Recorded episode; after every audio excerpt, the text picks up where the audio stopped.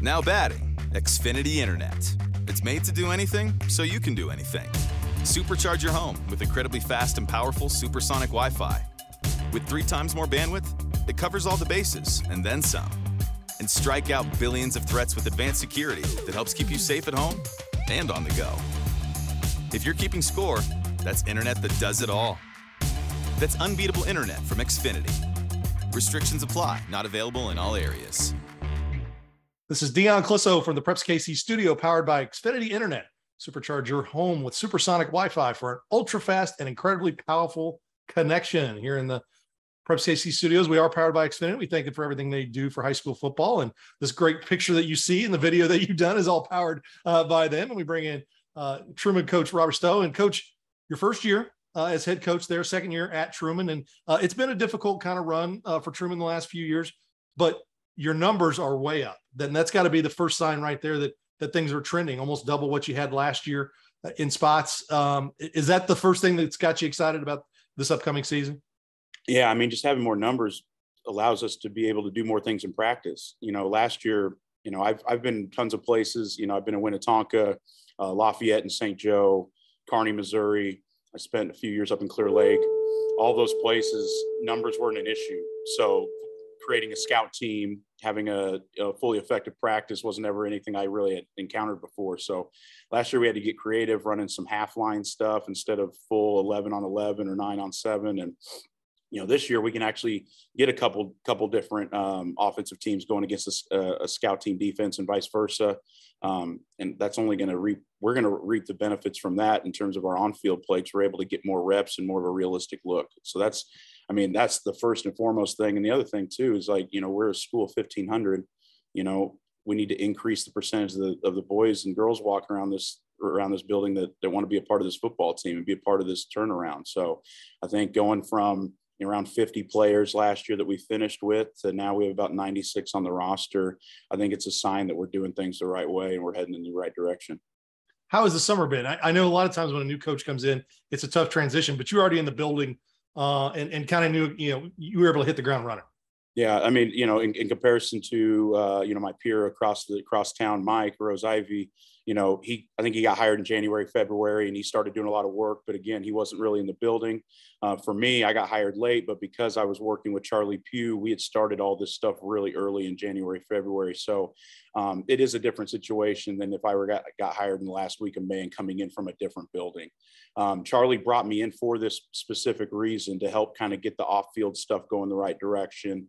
Um, and so we set our sights on that really early in the off season. Um, the biggest thing when we did our exit interviews after last season, there were two main issues. Um, the locker room was, seemed to be kind of a toxic place. It didn't seem like it was an inviting place, and that makes sense when you look at our numbers. You know, why would anybody want to be a part of a losing team, especially one that wasn't inviting and and you know potentially wasn't a very friendly place? And so that was our that was the that was kind of ground zero for a lot of our work was trying to build up the brotherhood and the trust amongst the, the guys in that locker room.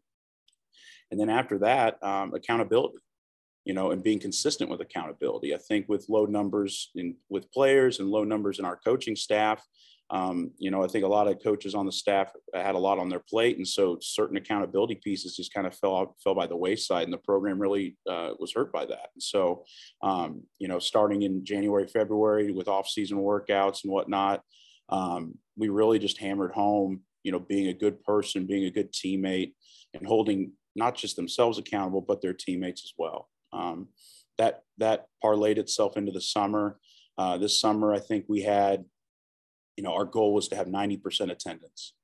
Um, I think we had about 50 guys meet that, you know, when it was all said and done.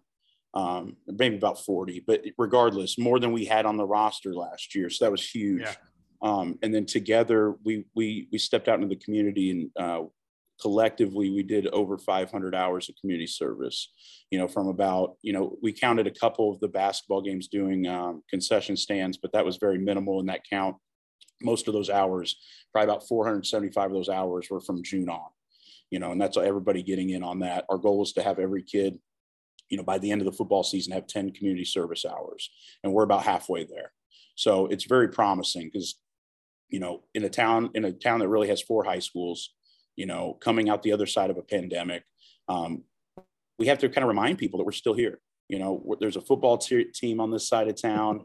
Uh, we would like their support. It's a two way street. So we went out and supported them in hopes that maybe they would come back around and support us when we need them as well. Uh, what are you seeing in your team this summer, offensively and defensively, that you like? Um, you know, Coach uh, Coach Pugh was the defensive coordinator last year, so when losing him, that was my main focus, trying to find a defensive coordinator. And I hired Greg Smith from East High School. He was the head coach and athletic director yeah. there for several years. I think he was in KCPS for I think 31 was the final count. So um, he brings a lot of veteran leadership to us on the defensive side of the ball because, frankly, without him, we're an extremely young staff. Um, so we needed that veteran leadership and guidance, and it allows me to kind of get a take a hands-off approach with defense. It allows me to focus on my guys on offense, um, and just makes my job a little bit more manageable. So he's been a, a great help. Um, offensively, you know, last year it was kind of a hodgepodge. You know, Coach Pugh had a couple different offensive coordinators. I think he even served as one for a little bit. And then I came in. So our main goal was to just try to streamline that. Um, you know, run wise, conceptually, there's a lot of stuff that that that you know coach pugh and i agreed upon and, and, some stuff that was left over. So the run game hasn't really changed a whole lot. Pass game we just kind of we reduced it a little bit. We had a lot of different concepts and it just didn't really make sense for this level for our kids and their skill level and where they're at currently to have that many things in. So we just kind of we try to tighten up the package a little bit just make it easier to install and easier for the kids to understand. And that's and that's pretty much what they were doing on the defensive side as well. I mean, Coach Pugh is a big X's and O's guy. Um, Coach Smith is too, but we they're just taking a different approach, trying to allow the kids to um, play a little bit more freely. Well, Coach, it, it, sounds like things are moving in the right direction. The numbers are up. Uh, good luck this season. We appreciate you taking time with us. No, thank you so much. Appreciate it.